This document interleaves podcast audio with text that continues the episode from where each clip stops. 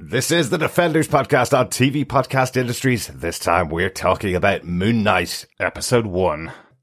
That thing's about to break through the door. We're out of time. All right, hey, listen to me. Listen, look at me.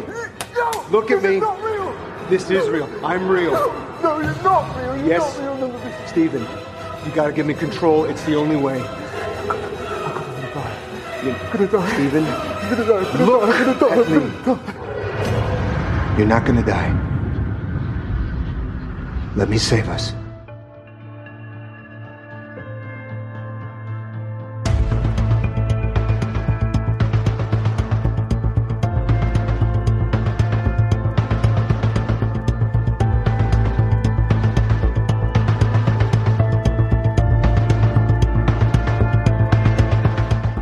Welcome back, fellow Defenders.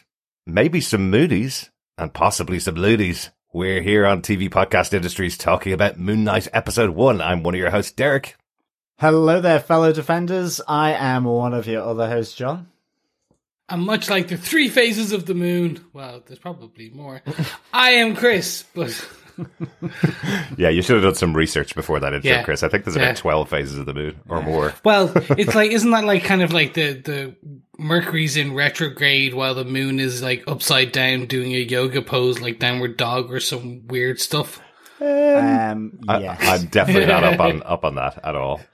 Yeah, I think you've just made that up, Chris. I think you might. Crap, I, I, think you might have. hey, to be fair, I make a lot of stuff. I, I think it's probably the excitement. Uh, we always get excited, excited when we're covering a new show, and this time is uh, probably one of the most exciting we've had because we've probably been waiting for Moon Knight for the longest of all of the shows we've covered. We've been excited about Moon Knight getting his own series probably about three or four years now. Yeah. Uh, Oh, yeah. There were rumors all the way back to the Defenders on the Netflix shows that we would see some kind of uh, sighting of Moon Knight back then. That is true. There was talk that one of the taxi drivers was Mark Spector. yes.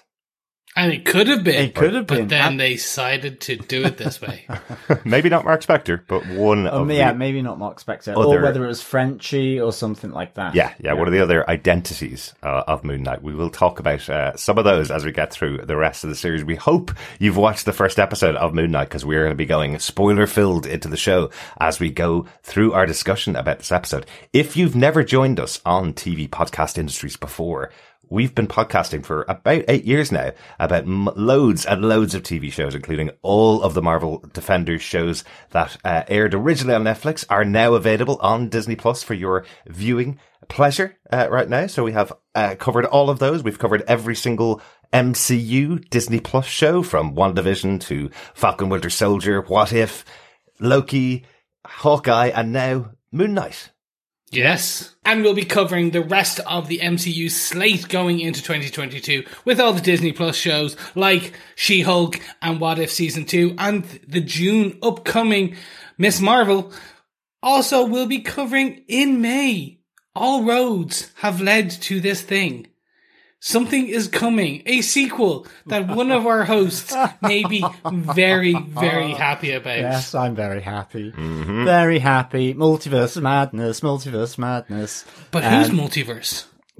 Well, God only knows. Um, but I think with uh, with Moon Knight, with Doctor Strange, Multiverse of Madness, this is like so fantastic because it's just all the lovely, weird, wonderful, historic stuff going on. Well, maybe not so much historic in Doctor Strange, but certainly here, and you know, uh, supernatural, shall we say? Yes, yes, So absolutely. fantastic. Love that side of um, the Marvel universe. Yeah. I'd love to see a bit of uh, Midnight Suns as well Mm-hmm. going on. Uh, that could be an interesting team up. It certainly could be, and uh, we've already heard Oscar Isaac is definitely up for joining the Midnight Suns Yes. with his version of Moon Knight. So And of course, with Moon Knight being in London, we have the Black Knight as well from Eternals, which you know, he resides in London. He does, Dane Whitman. Yeah, MI6 vibe, um, mercenary vibe, you know, who Yeah. knows where the connections might lead to. So, um, this is opening up a whole new little zone in the MCU, I guess. Absolutely, and we may even see Dane Whitman in an upcoming episode of Moon Knight. Uh, we we don't know yet. We don't know yet. We've only watched the first episode of Moon Knight, so we will not be spoiling any more episodes of Moon Knight after uh, our discussion here. We'll only be talking about the first episode. Rumors that more than one episode will be released on the 30th of March, uh, as it stands right now, but but as we normally do, we will only be talking about the first episode. We will not be talking about anything uh, other than that. So don't worry, you can enjoy this one if you've only just watched episode one. Uh, quickly, just want to say well done for your nerd call out of Chris there, John. When Chris said, whose multiverse of madness was it? And you went, well, we don't know that yet because the movie's called Doctor Strange in the multiverse of Exactly. madness, not Doctor Strange's multiverse of madness. So nice nerd call out. I like it. Uh, let's get into our chat about Moon Knight. Will we start off the cast really quickly? Uh, the cast for the show is uh, reasonably small, actually. Uh, Yeah. possibly because one person is playing a lot of characters in the show. that one person is Oscar Isaac, who's playing Steve Grant, uh, Mark Spector, and Moon Knight in the show. Ethan Hawke plays Arthur Darrow. F. Murray Abraham is that voice that you hear. The voice of Khonshu that you hear uh, throughout the episodes. May Calamawy as plays Layla, who uh, have heard at least on the phone uh, in the first episode, and Lucy Thackeray plays the wonderful boss of uh, Stephen Grant in The Gift Shop, Donna. Um, Donna! Donna! I have to call her out because she plays the perfect She kind does, of doesn't she? office level, uh, the, the office level uh, character. I think uh, really really, really, really, enjoyed her in the, in the episode. The executive producers for the episode are Kevin Feige, Louis D'Esposito, Victoria Alonso, Greg Curtis, Brad Winderbaum, Oscar Isaac, Ooh. Mohammed Diab, and Jeremy Slater. Yeah, they, they really buffed out the, the producers on this one. A, bit of the writing credits, a bit of the directorial, a bit of the, the, the overall showrunners, as much as they we have showrunners in the MCU Disney Plus shows. And then the, the Oscar Isaac getting a producing credit on Yeah, it's really good. Yeah, absolutely. There seems to be a way that they've been encouraging major talent onto the shows. Um, we saw that with Loki. That's uh, Yeah. Tom Hiddleston had a producer credit on that show as well. Well, with that one, I with that one, I yes, exactly. We did see that, and that that one it kind of made sense to me because he had been owning a character for the guts of three films and this show. Ten years, Uh, yep. yeah, like ten years. So I, he had he has a very much a hand in the creation, tweak, and delivery of this character and the growth. With uh, the the Moon Knight, Oscar Isaac obviously has put a lot into this because Absolutely. interestingly enough, like they they had they didn't do this with Elizabeth Olsen on WandaVision straight up, um, to my recollection. So this is obviously he yeah, like you said, it's probably a good way to get some of the more A list talent to come into the MCU where there is sometimes uh potentially quite long expectations on contracts. Yeah. Yeah. Well, or the at least the ex- I know they're not doing multi. Or it's alluding to that they're not doing multi-film deals as big anymore. Um, but now at least they are maybe just going, "Hey, come in, and we'll give you producer credit on this. You'll get more money, and you know what? And maybe we'll do the Midnight Sun soon, or maybe you do Moon Knight season two, or maybe you're in this film, like etc. etc. Mm-hmm. Yeah, I'm sure there's still a bit of, you know, you can be or will be in a film or other series. I'm sure that's still in the contract, but but it's good to see them being put down uh, as producers and being involved like that. So Yeah, really they're, they're certainly definitely not just being put down No, as you know producers. what I we, mean. we know Yeah. Oscar Isaac was heavily involved Yeah, in the creation of this character and his his version of it and his take on this role was definitely involved in there. The announcement of Kevin Feige for this season of shows, the shows that are coming up this year, the ones you mentioned, Chris, are all that these shows will begin on TV and will move into the movies. Miss Marvel, we know, is going to appear in Captain Marvel 2. Um, The Marvels. the Marvels now, uh, that has now been called. Uh, We will see Moon Knight appear in movies in the future, apparently. Um, so uh, that's the expectation. We'll see She-Hulk in the future as well. This that that was how they were announced by Kevin Feige for this phase of uh, of Marvel TV for this year. Hopefully, as long as it goes well.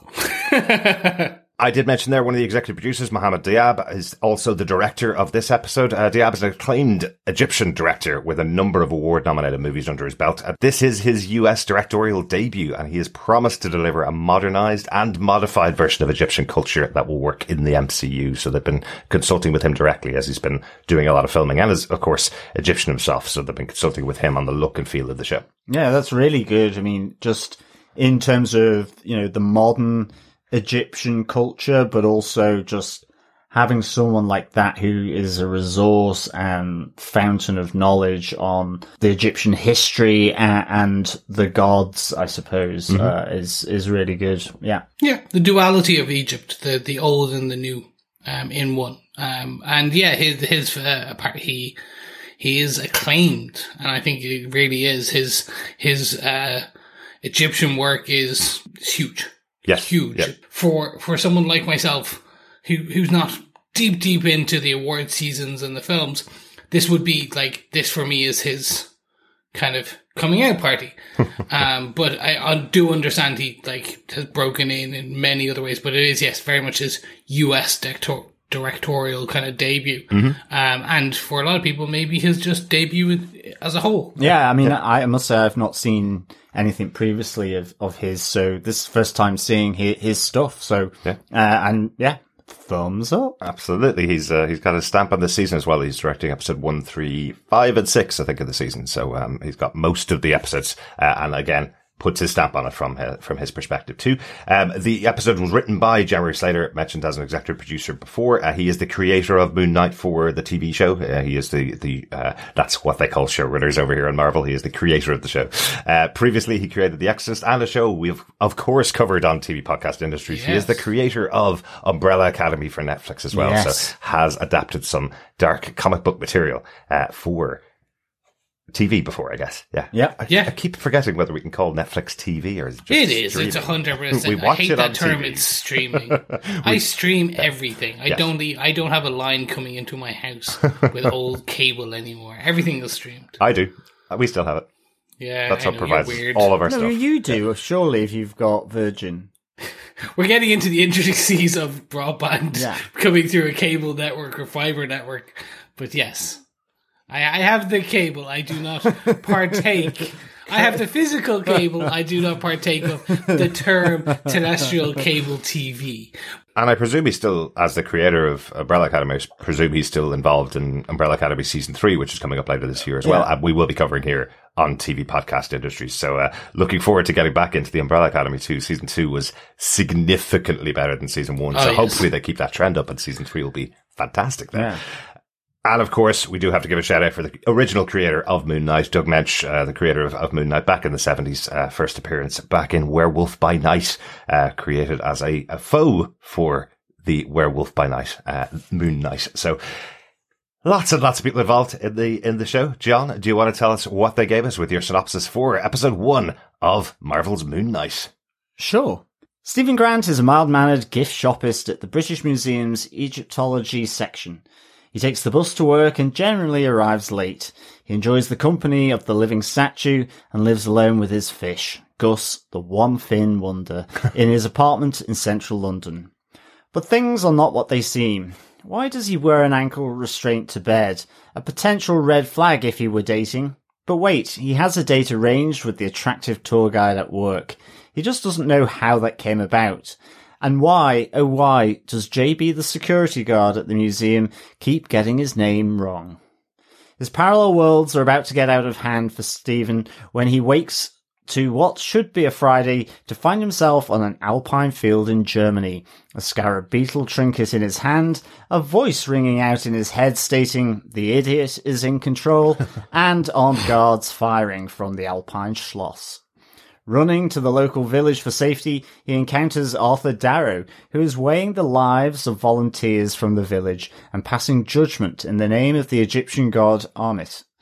Arthur singles out Stephen, but despite the blood on his hands, a revolver in his hand, the many dead bodies, the numerous crashed cars, and being at the wheel of the Buddy Cupcake van, Stephen doesn't really know how he escaped the pursuing guards from that village. But with a jolt, he wakes up in his bed, in his apartment, and starts to get ready for work, believing it was all just a dream. But things are about to get stranger, as it's actually Sunday. His fish Gus now has two fins, he's missed his date, and back at his flat, he finds a cell phone and locker key hidden in his apartment. As he tries to comprehend what's going on, he investigates a noise in his flat, but finds nothing until his reflection in the mirror, called Mark, seems to be talking to him. He flees his apartment, but he encounters a large beaked creature, the god of the moon, Khonshu, in the corridor, and flees back to his flat for safety. Back at work the following week, things don't stay calm for long as he again encounters Arthur Darrow, who is looking to get his scarab beetle back, but recognizes the chaos inside Stephen Grant. That evening, before finishing work, an ancient Egyptian Anubis-like dog tracks Stephen at the museum. As he runs for his life from the dog, he makes it to safety in the toilets. With the dog breaking down the door, Stephen's reflection tells him to give him control. As Stephen embraces Mark Spector, Moon Knight emerges and fights off their attacker. We got it all in this episode, didn't we? I, I, Yeah.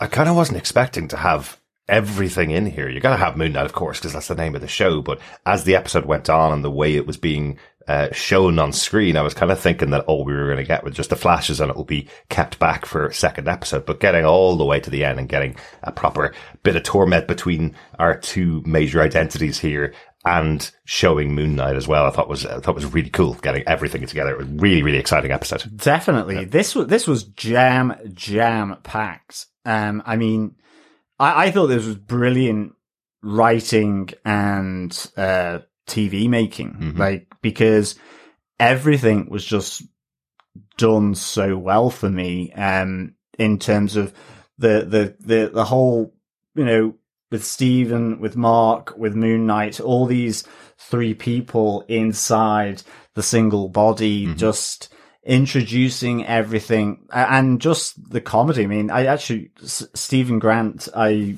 really just enjoyed that portrayal and the accent. I know at the time of the trailer there was, what was that accent? But I really loved his, uh, kind of, uh, kind of voice. It was just really kind of downbeat. Um, and I, I thought it was really good. Excellent, excellent. Well, let's choose that as our jumping off point. We will be t- talking about our three big points uh, from the episode. Uh, incredibly, I think, Chris, you, you came up with these ones. Our full moon point, our half moon point, and our total eclipse point. Our top three points from the episode. Our first point really has to be Stephen Grant, doesn't it? He is the central point from uh, from the show, so he has to be our, our first point, doesn't he? He does. He does. And then, is it strange I want a Jaffa cake now? I knew, you, I knew you'd get it. Yes, yes. Certain people will get this joke.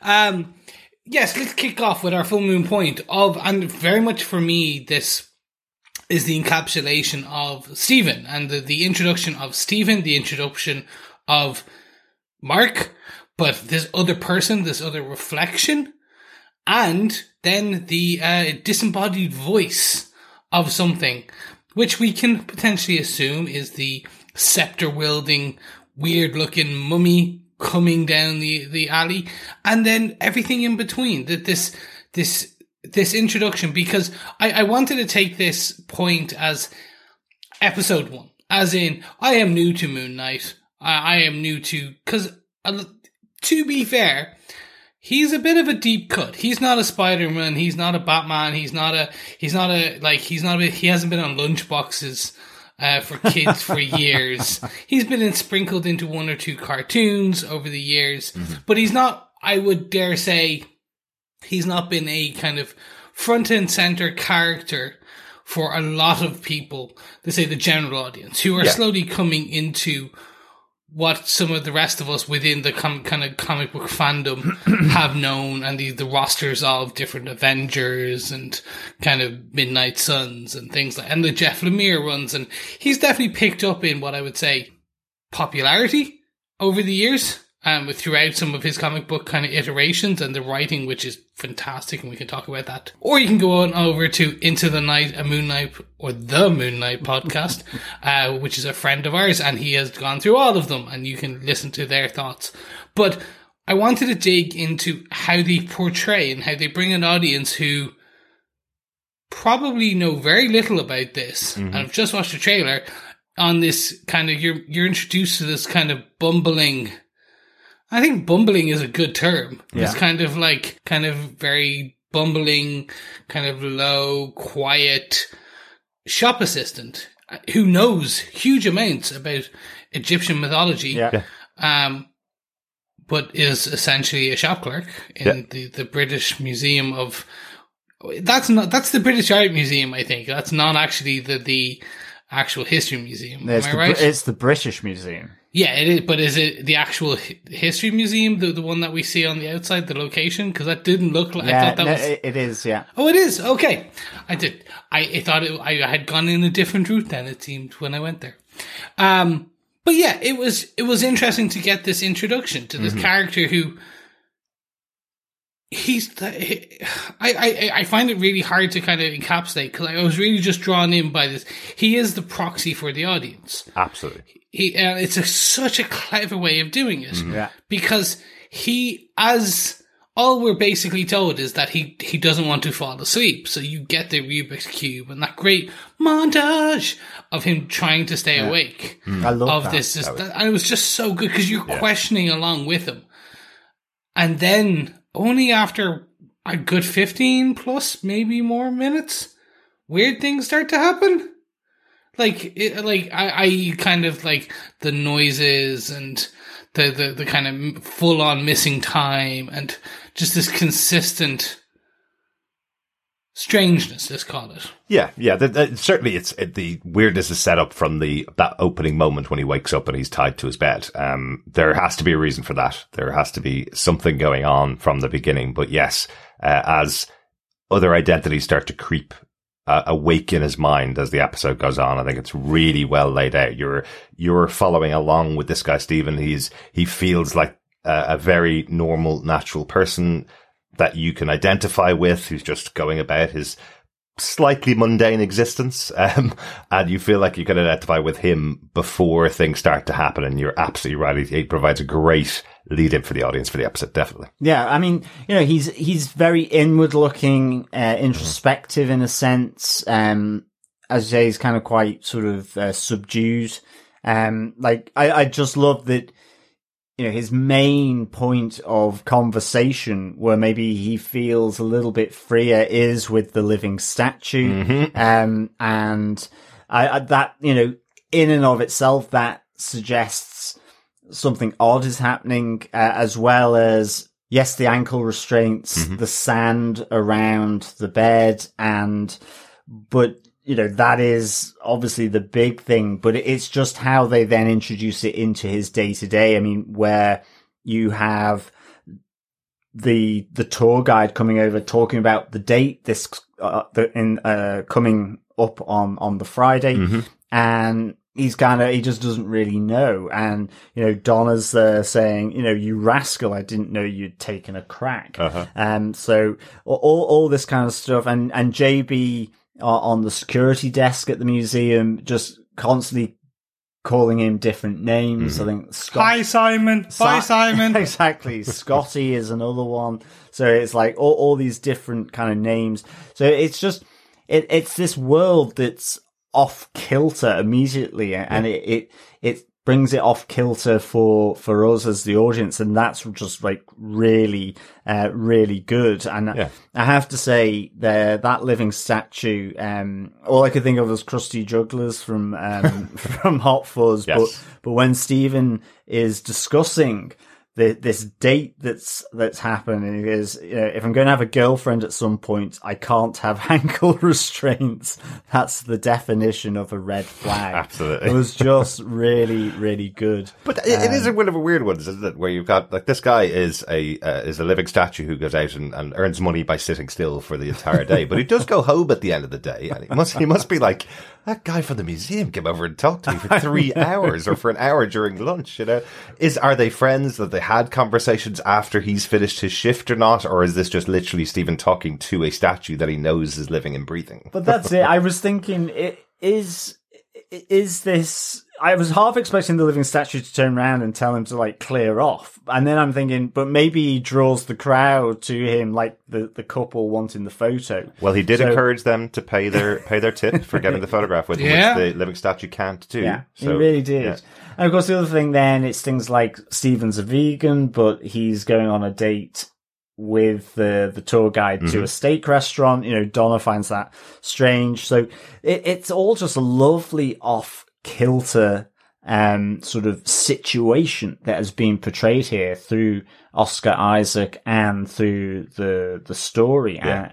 And I I thought it was a really good way of you know setting up what is really complicated with these identities that occur through this this first episode um, and and beginning uh, with with with Stephen Grant um, who is perfectly great comedy foil to the seriousness it's that contrast that it brings as well Yeah. because he did make me chuckle a lot through Absolutely. this with with what he did. I was really surprised at just how much comedy was brought in through what was what was done. I really, really enjoyed it. Yeah, absolutely, and, and um, there is something really fun about that accent as well. I know we heard it in the in the trailer, and everybody was kind of going, "Oh, why is Oscar Isaac, this American actor, doing a really bad English accent?" But they call it out in the show.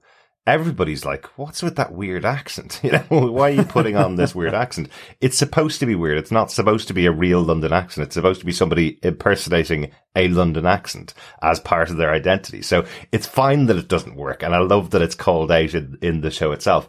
What's also called out is people quite instinctively ignore Stephen Grant when he's talking to them as well. So Yeah. he's not really heard by very many people around him. You know, he's, as I say, he's talk, talking to the living statue. So I, I think it works really well. Um, I love that Oscar Isaac took inspiration for the character from Carl Pilkington, um, from An Idiot Abroad. He's a character who's funny and doesn't know he's funny is, is exactly how he was Uh, described yeah. by Ricky Gervais, who cast him in that role effectively. That he is someone that is doesn't know he's funny, but is funny just by how he speaks, and he doesn't think that's funny. So uh, you you get pieces of that coming out in Oscar Isaac and the way he, the way he talks.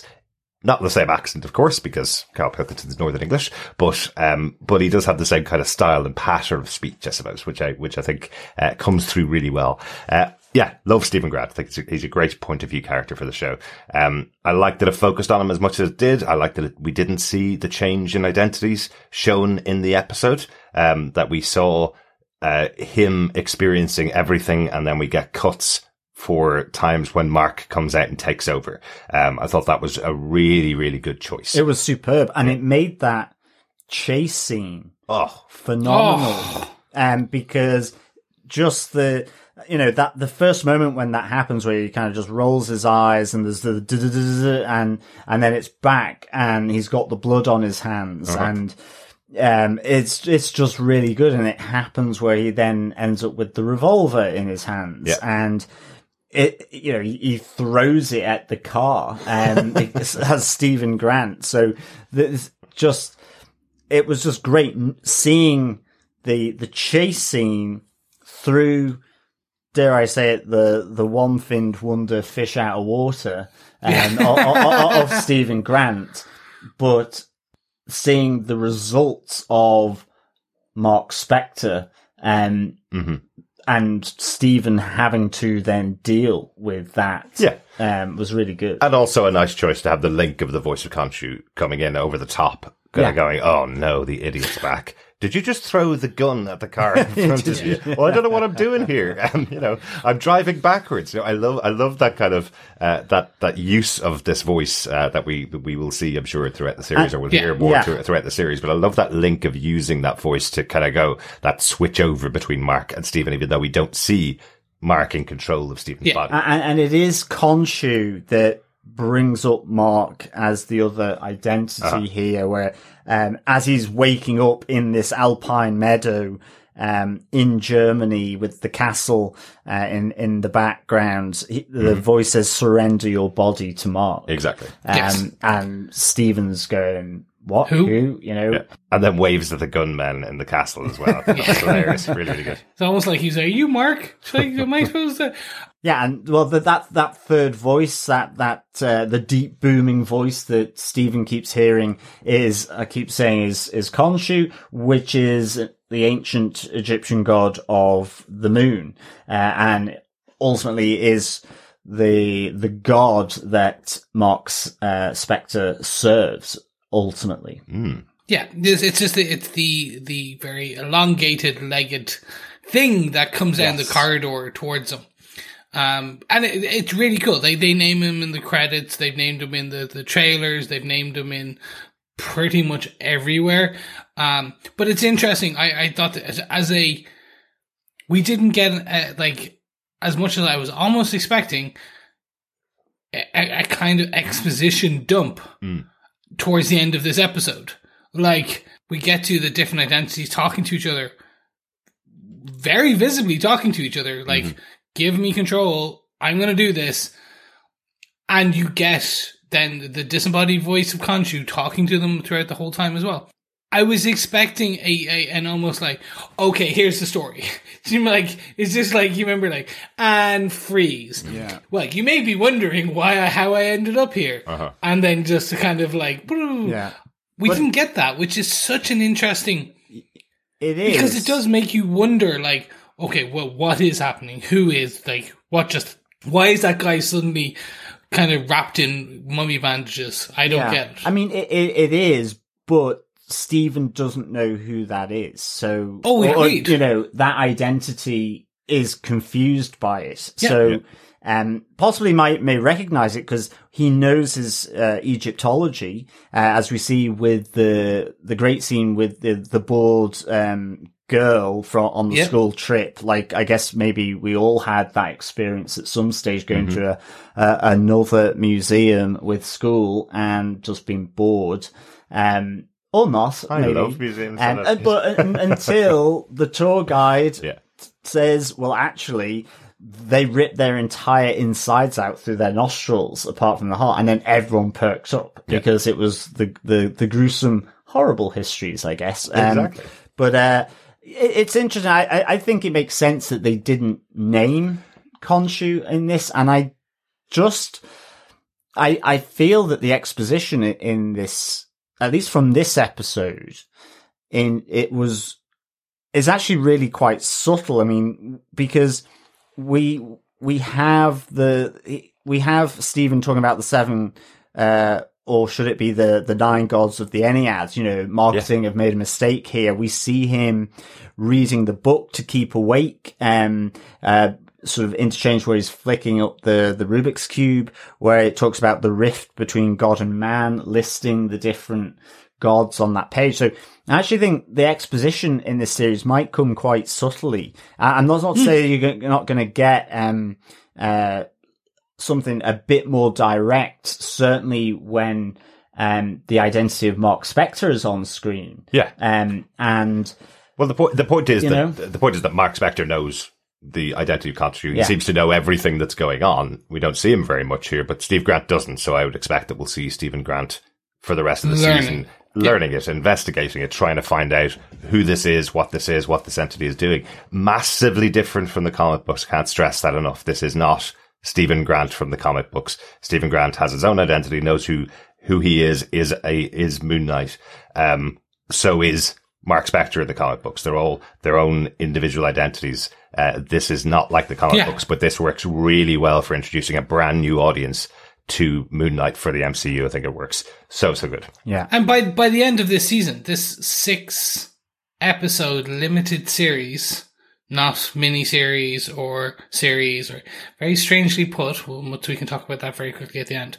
But um, yeah, we will see. I, I fully expect he will be his own walking, talking identity by the end, with his own understanding of everything, and yeah. um, like going on to become the Stephen Grant with a It'll V. be, it'll be interesting, really, to see how it plays out. Because at this stage, I've got no preconceptions as to what will come. Because uh this first episode, I think, for me, is one of the best uh, Marvel Disney Plus episodes. First episode that I, I've seen actually, um, and you know, in, in, a sense, it doesn't have to deal with the shackles of the MCU movies uh, in the past. So it, it is fresh and it's a new character. So I, I really, you know, I think it has that to to its advantage. Um, Yep. I think you know just what just to possibly finish off the full moon point, um, in, in terms of Stephen, uh, you know, we've talked about the, the third voice of Khonshu. We, we've seen, um, the, the Mark Spector identity in, in the mirror,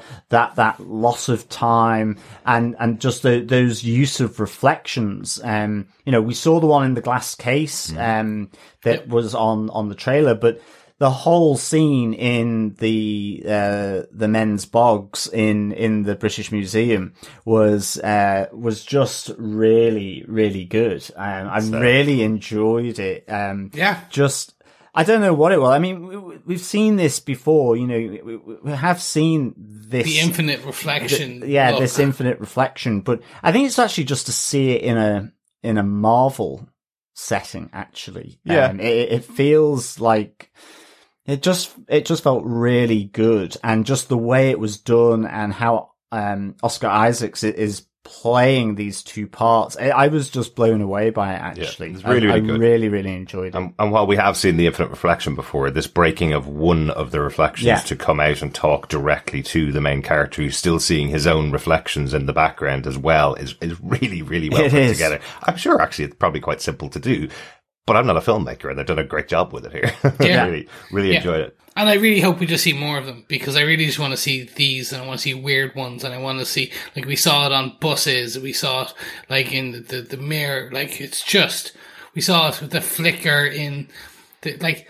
it was a mirror, it was also then the play of light with a flash of light in the in his uh, bedroom Mm-hmm. earlier. Like it's just that consistent. Like they're gonna get fun with it. Yeah. I'm hoping, um, because it is just such a unique.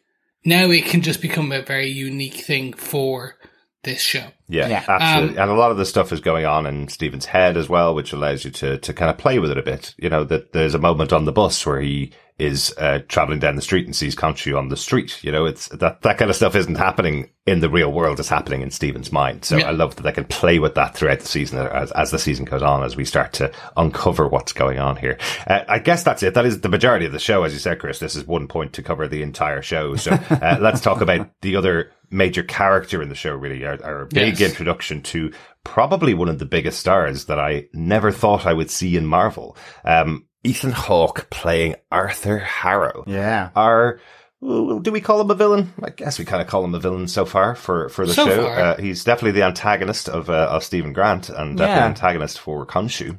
I, I, I would say it is a purity of ideology that may set him apart. Um, and, uh, you know, whether it's, ooh, I could crush a glass, uh, at the start and put it in my sandals to walk on. Yeah. Um, which I guess doesn't seem the most comfortable, but I tell you, they thi- really sold that shot, though. They you know, did. every single step that he walks, and they've watched him for a long time. You can hear that glass crushing and creaking underneath his Yeah, uh, exactly. underneath his feet. But I mean, that's, you know, whatever about ankle restraints on a bed, crushing up a glass and putting it in your shoes Uh-huh. to walk on all day.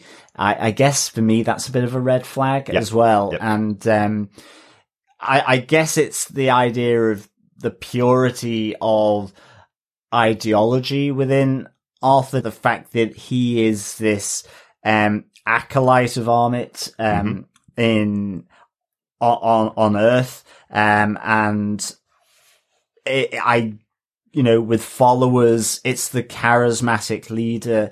Um, so yeah. th- yeah, this is kind of, this is kind of really interesting because I mean, he, he is the one in that German village, uh, where he's effectively, uh, balancing the life of the person, uh, which I thought was really cool with the scales on his, on the tattoo on the wrist, but also with the pendulum walking stick with the two crocodile Yes. heads. Yeah. And, um, that it, it's, he's, he's judging them on behalf of Ammit here, or Ammit is doing it through him. Yeah. You know, and he's judging them on their life now, but also their life before and their life after. It's, Yeah. it's so, um, yeah, the poor old uh, granny gets uh, a turn for the worst. I, I, I just wish they could have dialed up the sort of almost kind Decay, of death. yeah. I kind Yeah. of wish they'd just dialed it up to Indiana Jones level of. Um, I mean, not melting. not quite so ex-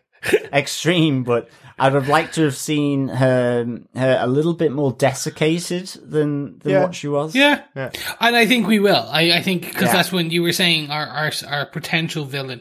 I think th- if they had have been a bit more graphic, maybe not, I'm not, again, we're not talking like face melting aspect here of Indiana Jones. We're that like, would've been just cool, slightly though. more than her just going slightly, slightly off grey and her looking like she just fainted and being carried off versus like if they if they if they had have lent in just a tiny bit, I think that would have been very obvious of he is the bad guy. yeah. Yeah, and remember, it's it's also the amount of time that's not shown on screen. If you do pause it for a second at that moment that she's taken away, you can see that her life force has been drained from her entire Oh, body. She, she is. She looks like her skin has been sucked back. What I always find really interesting, we're a lot older than the target audience for a lot of the Marvel groups, I suppose, or Marvel shows. Uh, what I, what I always find interesting about that is, you know, Indiana Jones was a, was a movie made for made for PG and kids. It was made for thirteen year olds. You know, it was never it was never aimed at, a, at an older audience. But for some reason, those things that we saw in the Goonies and Indiana Jones are now considered too difficult for kids of twelve years old to watch. Like they're way more adult than I was at twelve years old. So I don't know why they can't watch them. But those scenes are in there. I suppose what's interesting about it is what we see of Arthur in this episode is all through the eyes of Stephen Grant. He's kind of dropped into the situation in Yeah. Germany. He doesn't know what's going on. He has to kind of pick up bits of what Arthur, Arthur's plan is. And interestingly, what Arthur's saying to his assembled flock, let's call them, is that he's not trying to create heaven on earth. He's trying to create a better earth and as close to heaven before they get there, but Yes. realizes this earth will never be heaven. So he's kind of indicating that a lot of things are probably going to have to change at his hands before earth can move towards heaven, meaning probably he's going to have to kill a lot of people is, is kind of Yeah. the way it comes across. But that judgment scene is really interesting. You know, you wonder whether he is that unreliable narrator of his of his story and of of what he's trying to tell people. Again, you're only seeing it through this moment with Stephen, but he effectively judges one person that comes up to be fine, no problem at all. You're a great person. Off you walk. This elderly lady who walks up to him and says, "I want to be judged."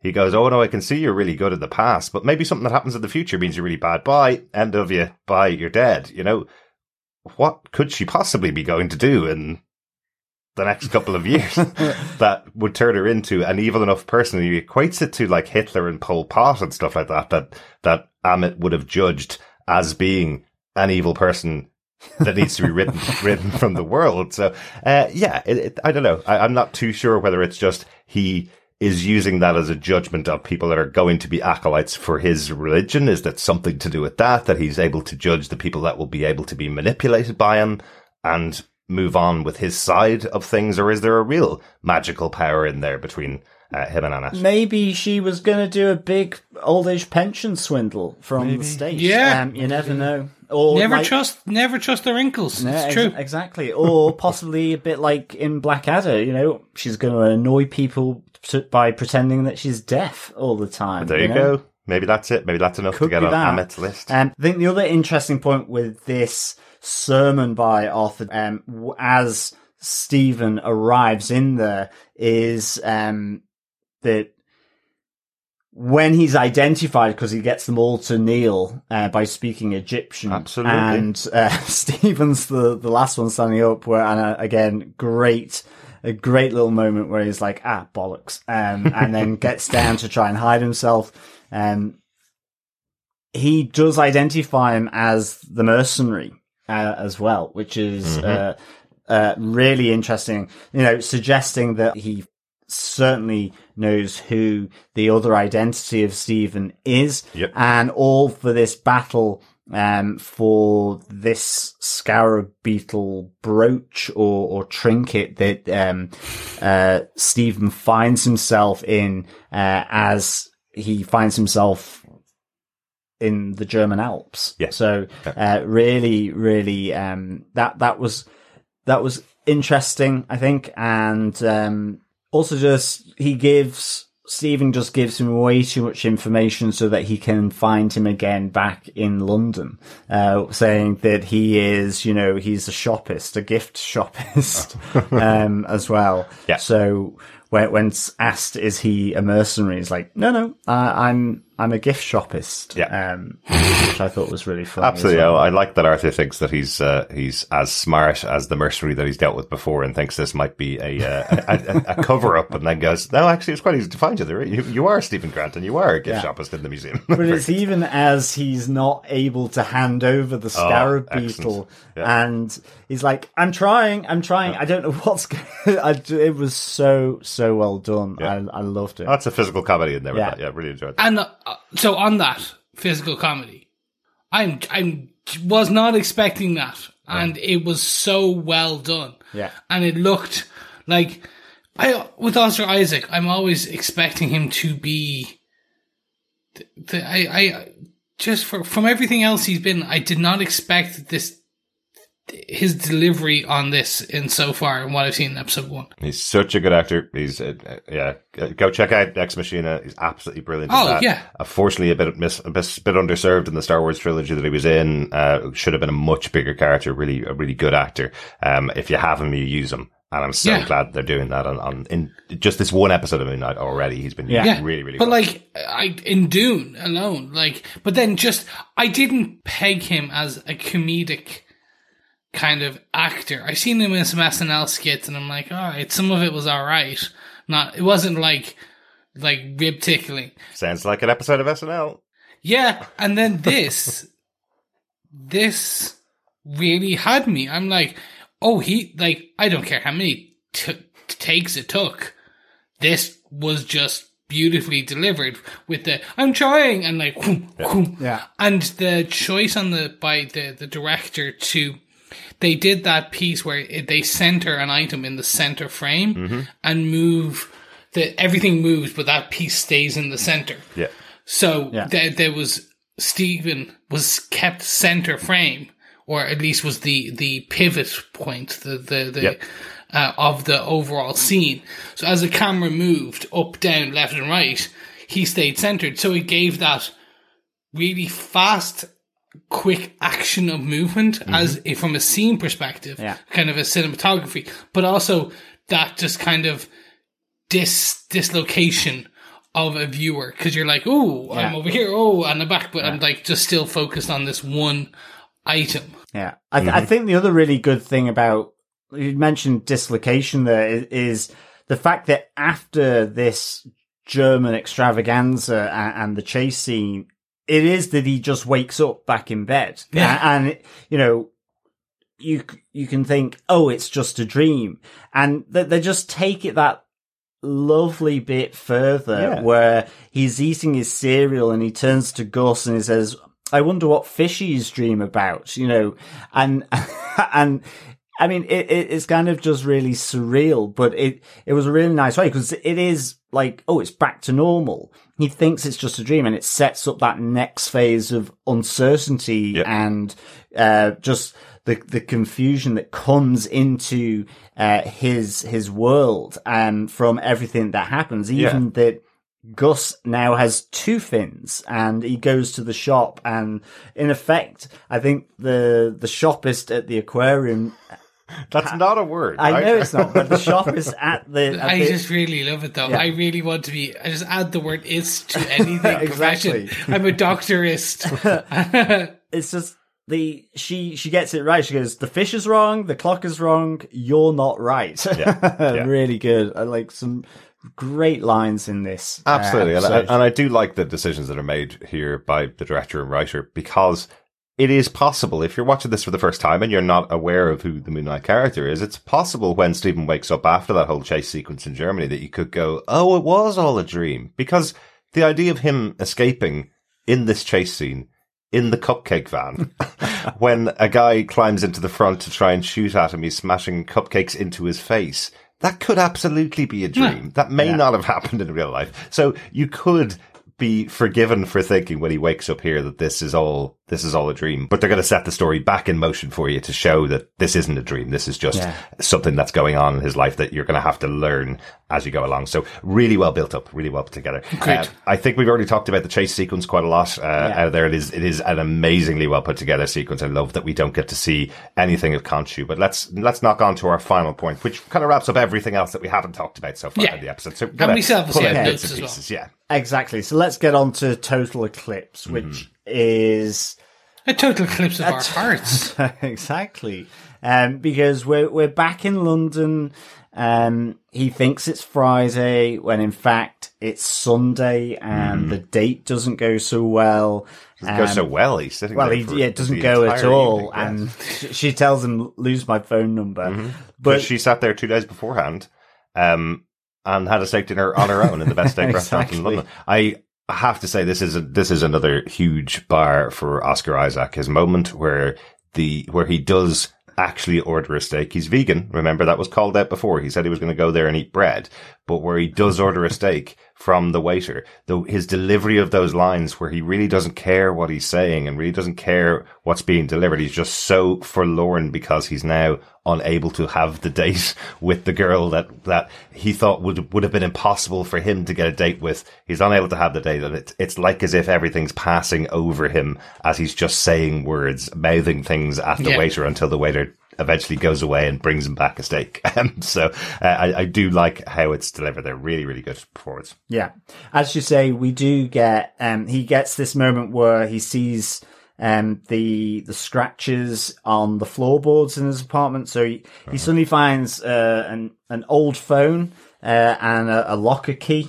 Um, I think I used to have that old phone. It certainly looks very familiar. And Very smartly, uh, also including a charger. So Yes. we know that Mark uh, does charge his phone when he is in uh, in control of Yeah. uh, of the body. Uh, so we do see the name Layla come up. Um, so we hear her voice. We don't see her in in this episode. Yeah. But in amongst all the lines and lines of uh, Layla missed calls, we have Duchamp there, which, um, at least in the comics, uh, Jean Paul Frenchie Duchamp, uh, one of his, his his friend, effectively, his um, sidekick, um, hel- general helper outist, um, I guess. So, uh, Okay. potentially, I, I don't know. It might be going in a different direction for for the series, but certainly, you know, there's that little Easter egg. I did like the nod there. comes up. 'cause- yeah, because it just it, even if it doesn't plan out to anything, I like that it's just one different name that called over the last few months because we hear that Layla's been trying to contact him for months without him picking up on her. So, so I like- Yeah. I like that there's just one other line in there, and that's for Duchamp. Yeah. and you know, calls him Mark, even with the stupid accent. Yes, yes, absolutely. Well, he uh, he went hello. He did the he, when in doubt, go dark and gruffled. Do the bad man voice. I'm Mark. Uh, Hello. okay. yeah, yeah, that, that's going to be really interesting. I'll be, I'll be intrigued to see Layla uh, as the series goes on as well. See, see who this is and why she's been so interested in contacting Mark. Definitely. Mm-hmm. What else have we not talked about in the episode, guys? Um, well, I- obviously the, the, big- ending, yes. the the big ending, um, which I think we can potentially get into. Um, for me, this was fantastic. So Mark is cornered by Arthur, and he is told, as we said, he is told he is found with chaos in him, and uh, then Stephen runs away. He goes back to work when he knows there's really like when you've been chased. You let's go three roo- rooms over and just have finish off the rest of my shift. I was like, cool, all right, yep, that that that is true. That is how that would happen. Um, but Well, Arthur does say leave him alone. He does, he does Yeah. say he doesn't send anybody to chase him down. There is that weird bit that effectively he's realized that uh, some of the patrons in the museum and some of his co-workers are also acolytes for Arthur. So Yes. uh, that would be weird going back to work after that. Uh, hi, hi, JP. Well, uh, you're yeah, the definitely. security guard. Uh, you're one of his acolytes. and, and also not only that, yeah, he went back to work after being sort of confronted by Arthur again in the museum, but remember he ha- he sees Khonshu in the corridor Yes. where he sees Khonshu coming down the corridor. T- there's the old lady that then comes in. Mm-hmm. I like that that finished where the the the late the old lady is going to her friends and is battering her door to try and get in. Yeah. Um, Like, Not I a- lost my contact. Sure, sure, yeah. I hope you find it. Let me in. let me in. Not sure that's her real friends, but I um, also that the touch and the joke of it is that Stephen's trying to get out of the building. He's trying to get to the ground floor. She comes on on the third floor and brings him back up Yeah, the floor he's already left, which is a, a nice little gag too. and he and he's back in his apartment and so like his life that has that has gone very very strange for him so even him getting the bus into work the next day is pretty um courageous of him as well Well, also, th- let's just be fair. London buses are not that big, so how he missed Arthur at the top? Like Arthur just came down from the second floor of the bus. Or did he? And I think this is this is something they're going to be playing with for us for the rest of the season, or at least for a few episodes of the season with Stephen Grant. I don't think Arthur was on that bus at all. Um, in the same way that he saw Khonshu outside the bus as the bus rode by, I think Yeah. he, he sees Arthur there. No one's lips move, and that didn't sound like Stephen Grant's voice um, saying those words while Arthur was on the bus. Yeah. There he is. So um, I think potentially astral projection if we if we pull it into Doctor Strange, or potentially it's just a figment of Stephen's imagination Yeah. because he's feeling that pressure of being chased. and Um, there is the moment where he's at the museum i think he's speaking with scotty donna's giving him hassle because he's late again and he's like hang on a minute you were on the bus and he follows a completely different person Yes, he does. um, who's not certainly doesn't look like Arthur. We don't see him change into Arthur, Yeah. even though that might be the case. He certainly has a lot less hair than Arthur. yeah, but Yes. it's, and he's shorter Yeah. and a little rounder. Yep. So I think it could be yes. The there's some, as you say, some type of astral or mythological projection, Mythological or, projection, or like um, you know, I guess spiritual domain. I guess in in this, Yeah. um, that that's happening. Yep. Yeah. we we then get the the confrontation, and then we get the, the souvenir closed down, and we get the Anubis like dogs, the Yeah. the, the dog like, um, essentially beasts, uh, that have been howling and skittering away, and um. They they they chase him. They chase him, and they chase him good. And we don't get a full look. Uh, we get like glimpses. Like we don't get the that kind of like shock and awe look, and like, I I I preferred that. Yeah, it's much, And we it's get much to see- scarier, isn't it? Yeah, much- exactly. Much scarier, and again, it's, it is through Stephen's eyes. He's not going to stop. Look at this thing. He's going to run for his Yes. life away from it. Yeah, I like that it's all sort of the the precursor to all this is him hearing the sounds of a dog, and he's like, "Here, here, doggy, doggy." He thinks Yeah. there's a dog lost in the museum, uh, and then you know, he sees it, and he's like hiding, and then he's running for his life. yeah. Um, again, really good. I was kind of getting little flashes of uh, Rick Moranis' character from the original Ghostbusters when the ter- Yeah. terror dog is after Yeah. him, where he's like, "Here, doggy, doggy," you know. kind of kind of had that feeling with Yeah. Stephen Grant as well because he's he's not expecting something bad to happen here, and that's why the horror moment works well, or the, Yes. the jump moment works well when it's this uh, this Egyptian dog coming out after him. Really cool, really cool. Uh, and then we get the, the, the scene in the toilet, which we we've we've kind of discussed the the the requisition or the relinquishing, excuse me, of the requisition by Mark and the relinquishing by Stephen of uh, control, and we get a slightly off, slightly off kilter kind of transformation. So you don't see the full transformation, but we do get that closing scene of Moon Knight, yes. beating the hell, hmm turning his white bandages red or whatever color a dead dog Anubis like god monster has, whatever blood they have. Mhm. Um, yeah, that that looked cool. Okay, so yes, let's let's talk about it. We uh, Yeah. we uh, we very rarely get the actual MCU costume of a of a character in the first episode of a show, but here we have it right here at the end of this episode. What do you think of the Moon Knight costume? It's cool. Mhm. It's a different. It, it it's a more mummy-ish take. It is also buff. It is Captain America level Chris Evans buff. Yeah, Um, i.e., it's very broad shouldered. Um, I didn't think that. I, I, I genuinely thought it just felt like Oscar Isaac. Um, it felt like his size. It felt like he's a little bit of a bigger kind of uh, kind of person. so than- maybe he, than a lot of Oscar them, Isaac so- is just buff, is what I'm trying to say. Oh yeah, Oscar Isaac is pretty buff. Yeah, yeah. Yeah. Um, Uh, I know we had seen some of his um, uh, in the lead up to filming of Moon Knight and the the pre production. We had seen some kind of leaked, or I don't say leaked, released image, im, like videos of him doing fight choreography. Yeah. and he had like we it was that kind of oh he's MCUing up. He was like getting shredded, Mm-hmm. um, and it just looked to me like he was so shredded in that costume. Yeah.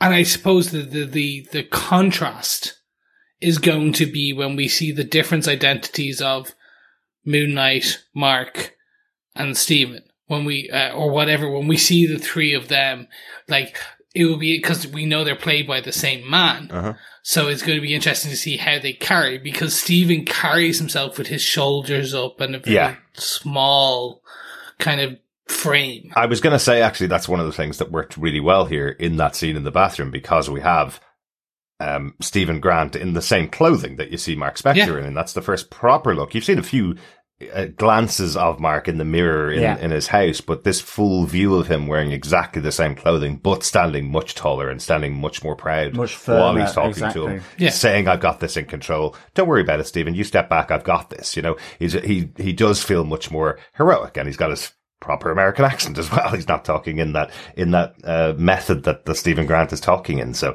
um, so he does feel like a different character already in just that one scene. Um, I'd be really interested if we got a future episode that revisited those moments that were kind of cut from this episode. The moments where Stephen blanks out and Mark takes over. If it, if we get a future episode where we see it from Mark's perspective of what he's done in that escape from Germany, I think that would be really interesting to see. That would be Oh, that'd be cool. Yeah, that would be interesting. I think uh, for sure. Yeah. Um, I I think the whole Moon Knight costume Mm-hmm. wrapping on like a mummy, I think is cool as anything. And I I just wondered whether I would have liked to have seen. Not to say I dislike the eyes being like that kind White. of white. Mhm. Um, I'd have liked to have seen them if they were black. Um, in a sense. Oh, it, okay. it felt because of the. I know, I know, like the the aesthetic of that is white, um, but there are the. I, I guess it's the playing with shadow, isn't it? A, a, a bit, but having Yeah. them as like headlight lights a bit. Yeah. I, I, I wondered if it was less like that in white or with black or just a bit more play on shadow going across the costume. Hmm. So Um, you say headlights, I think moonlight. no, no, I, I agrees. I agrees. It, it- but it, it felt like headlights. It felt like Okay. you know you drive down a country road and those sort of really bright headlights hitting you. Like I don't know. Yeah, no, I, I'm actually in agreement with you. I, I, I, I'm hoping they explain why his eyes glow so bright. Like maybe it's that he sees, he sees through night vision, and that's how. Yeah, just, maybe. It, it, it will be interesting to see because he doesn't in the comic book, and it, it's it's again, it's just usually maybe it's the flare up of power as he pulls in Exactly. the night, like just something to kind of. It looked. It looked cool, but it will be it. dis- it's going to be distracting as hell. I liked it, and I just simply took it as as the moon power of some sort. A- a- Yeah, a- a maybe. kind of Yeah, touch of that. exactly. Um, really liked it. There's a great poster of uh, the Moon Knight costume, full head to toe. The Moon Knight costume. There's so many great details in it that we're not seeing on screen because it's, in, it's moving, and we've only just seen it in this episode. Yeah, I love, it's- I love that there's Egyptian hieroglyphs going throughout the costume Yeah. on, on all of the uh, the bandages that are around him. Really cool. Uh, check out the poster as well. Um, I think that's overall the, the the episode, but there's a couple of little touches in the episode that I wanted to pull out as well. Anybody else got some notes or, or thoughts they want to pull out? I have I definitely just a thought, which is the the the choice to end like that is it, it's a it, it's a decision. Like it's just essentially it, it it's it, you you are going to, oh, here's what you wanted. Here's, it's essentially as if you end with Superman just like changing costume about and just has just taken flight and that's Yeah, it. You absolutely. cut there. Yeah. And it's And a great like- choice, especially for people who are watching Daredevil for the first time on uh, on Disney Plus. They'll recognize that this is exactly what Dare, what they did on Daredevil in the final episode of season one, and you waited for two years for the next Yep. episode to arrive.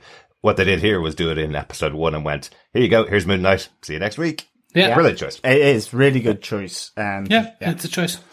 Um, the only I've got just two notes uh, from me is around uh, Ladies Gators. Um, is who is on the phone there? Absolutely, Um, yes. I'd be really Mummy. interested to know. I that's exactly what I thought um, as well. And I didn't because And- Stephen Grant is an identity. Mark Spector is an identity. So whose mother is it that he's talking to? Um, so I know the first conversation he has or the first call that he makes, we don't, he doesn't leave any pauses. So it sounds like he's talking to a voicemail.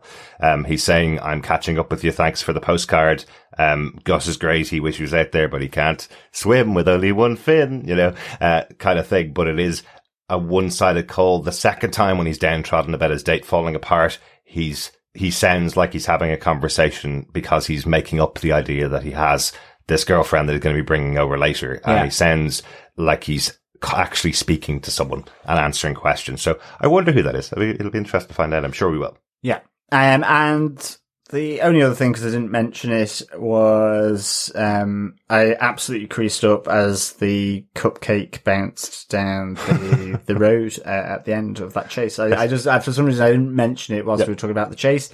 Um, I just really, really enjoyed um, that that whole the whole thing um, really of that chase and the the seriousness, the the danger, Yeah. uh, and finally the cupcake uh, bouncing down the road. Um, yeah, Uh, followed Yeah. by the final destination ending of Yeah, uh, of all of the logs coming down, crushing uh, the uh, the people attacking.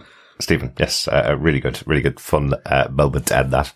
Um, I'm going to steal this from Into the Night, the Moon Knight podcast. Hi, Ray. Um, I just want to steal a little bit of speculation um, from them um, because there's a couple of things that happen in this episode. Again, we're not talking about future episodes. We haven't seen future episodes, but there's a couple of things that are mentioned in this episode. I think are you're going to be meaning to pick up uh, as the show goes on.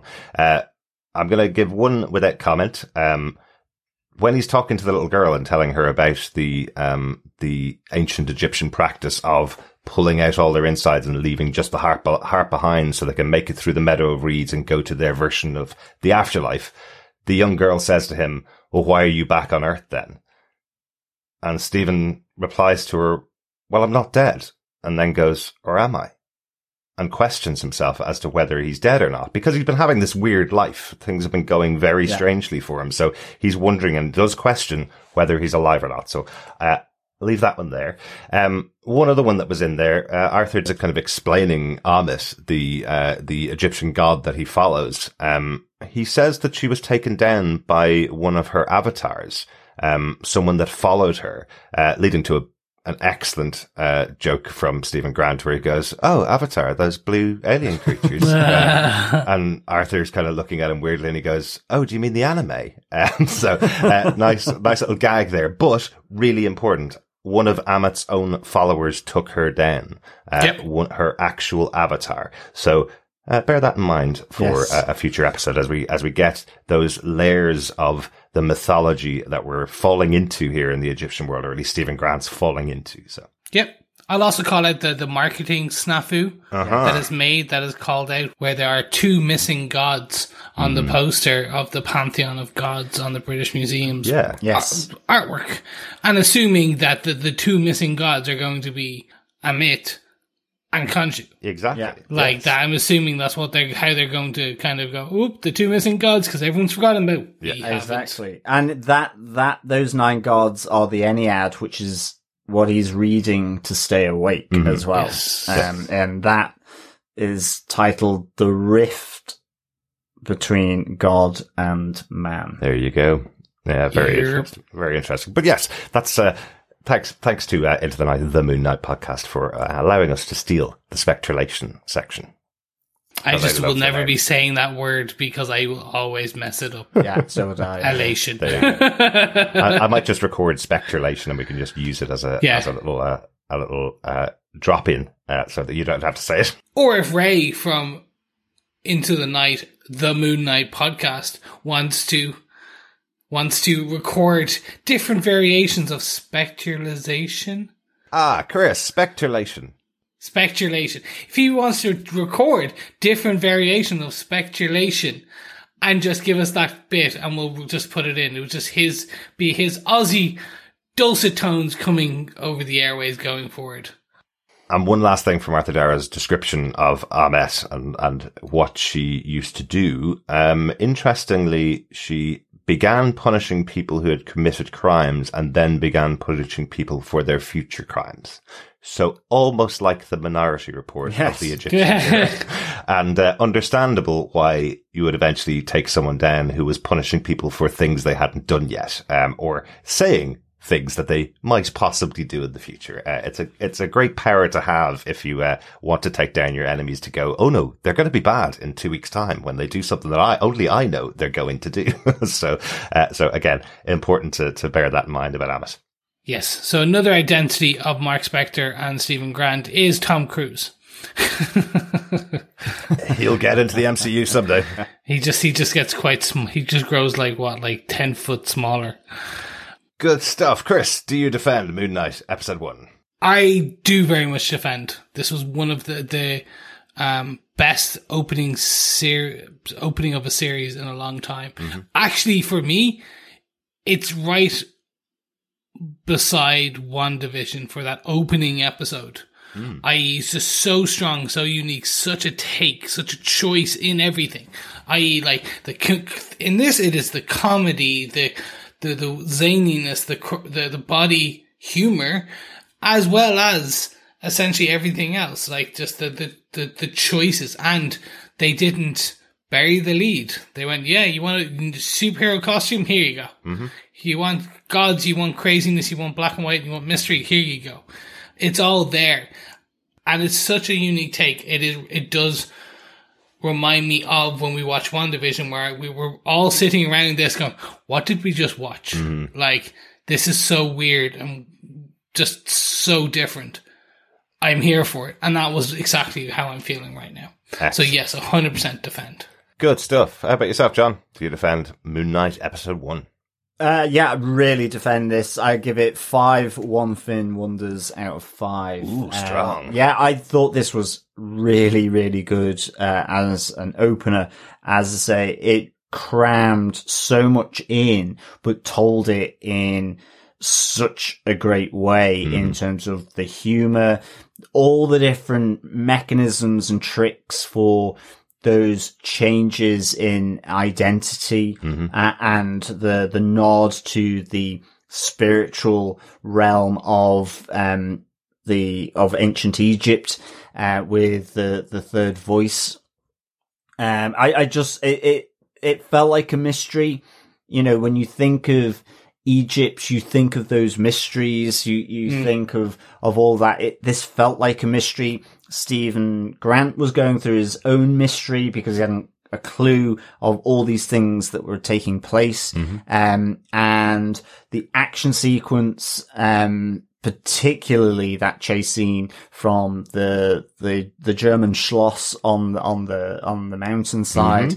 All the way through to the cupcake bouncing down the road and, and the logs taking out the final two uh, armed guards were was I loved it. I loved all of it. It was like it, it just perfect mix of the the the result of Mark Spector's violence and training with the what the hell is going on of Yeah. of Stephen Grant. Yep. And um yeah, seeing the the Moon Knight costume come onto Mark Spector there as he he um asks for control um to to Stephen Grant is is just really uh really good and I think all the supporting cast like with Donna with JB the security guard with the tour guide the living statue Yeah. the the the Aquarian um shoppist um was they were just they all just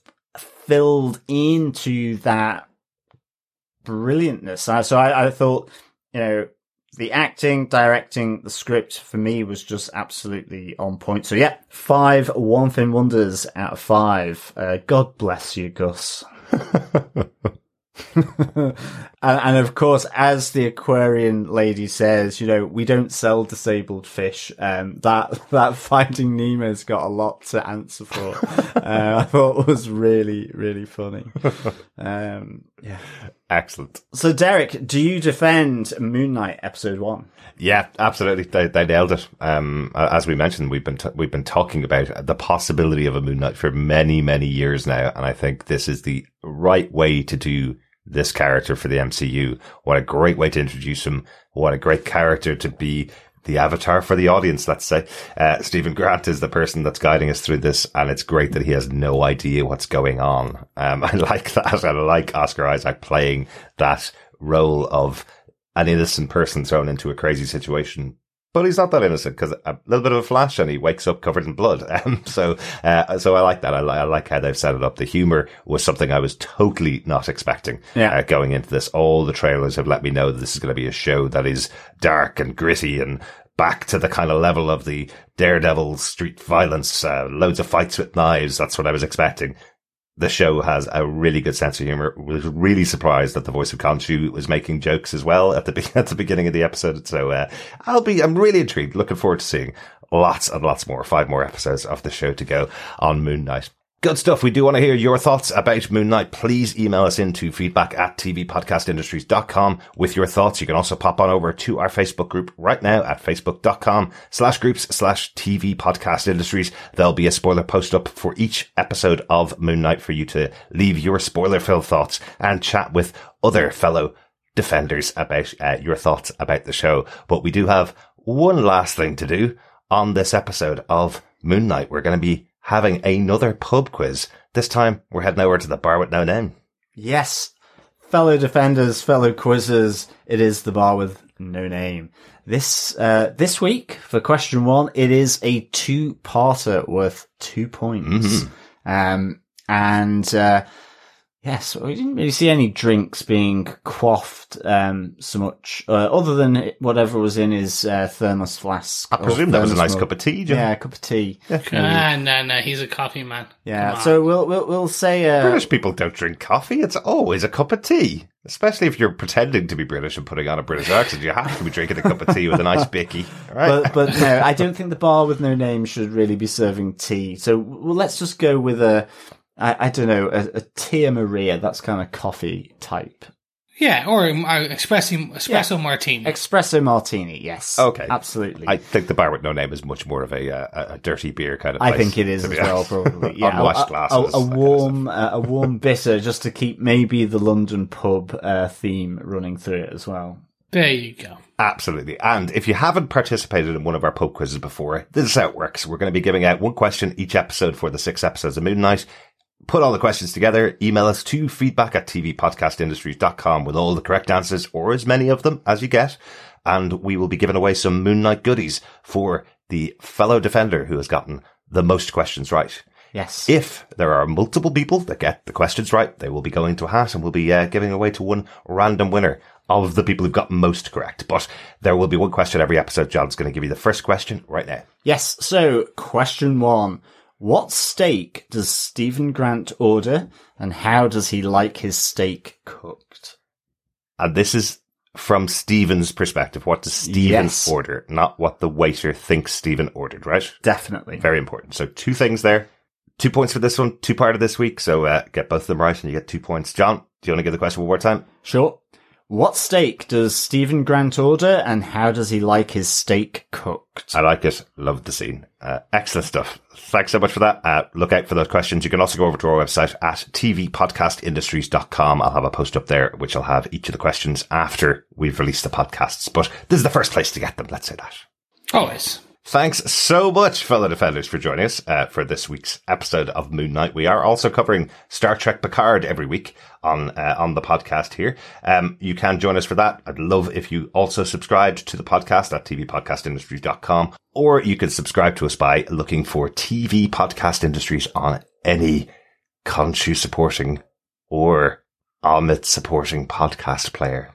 Indeed. You. You can also support us monthly um, over on patreon.com forward slash TV podcast industries, or you can support us with a one-off donation where you can pop on over to buymeacoffee.com forward slash TVPI, or as Derek said, you can support us by subscribing and sharing the podcast. Remember, sharing the podcast is sharing the love. Absolutely. This episode of TV Podcast Industries is brought to you by our supporters over at Patreon, including Andrew Davis. Thank you so much, Andrew, and thank you everybody else that's been supporting us over on Patreon. Yes, thank you, Andrew, for supporting us. Uh, really appreciate it. Yeah. Yes, thank you so much, Andrew. Really appreciate it. And thank you to all of our supporters Absolutely. over on patreon.com. Yes, thanks to all the supporters, whichever way you support us by, it's really very, very much appreciated. But with that, ladies and gentlemen, boys and girls, country supporters, Egyptian gods, uh, dead mummies, and everything in between. Thank you so much for joining us for this discussion on episode one of Moon Knight, the limited series on Disney Plus. If you like what you hear, make sure you subscribe, and we will be back same Moon Knight channel, same Moon Knight time uh-huh. next week.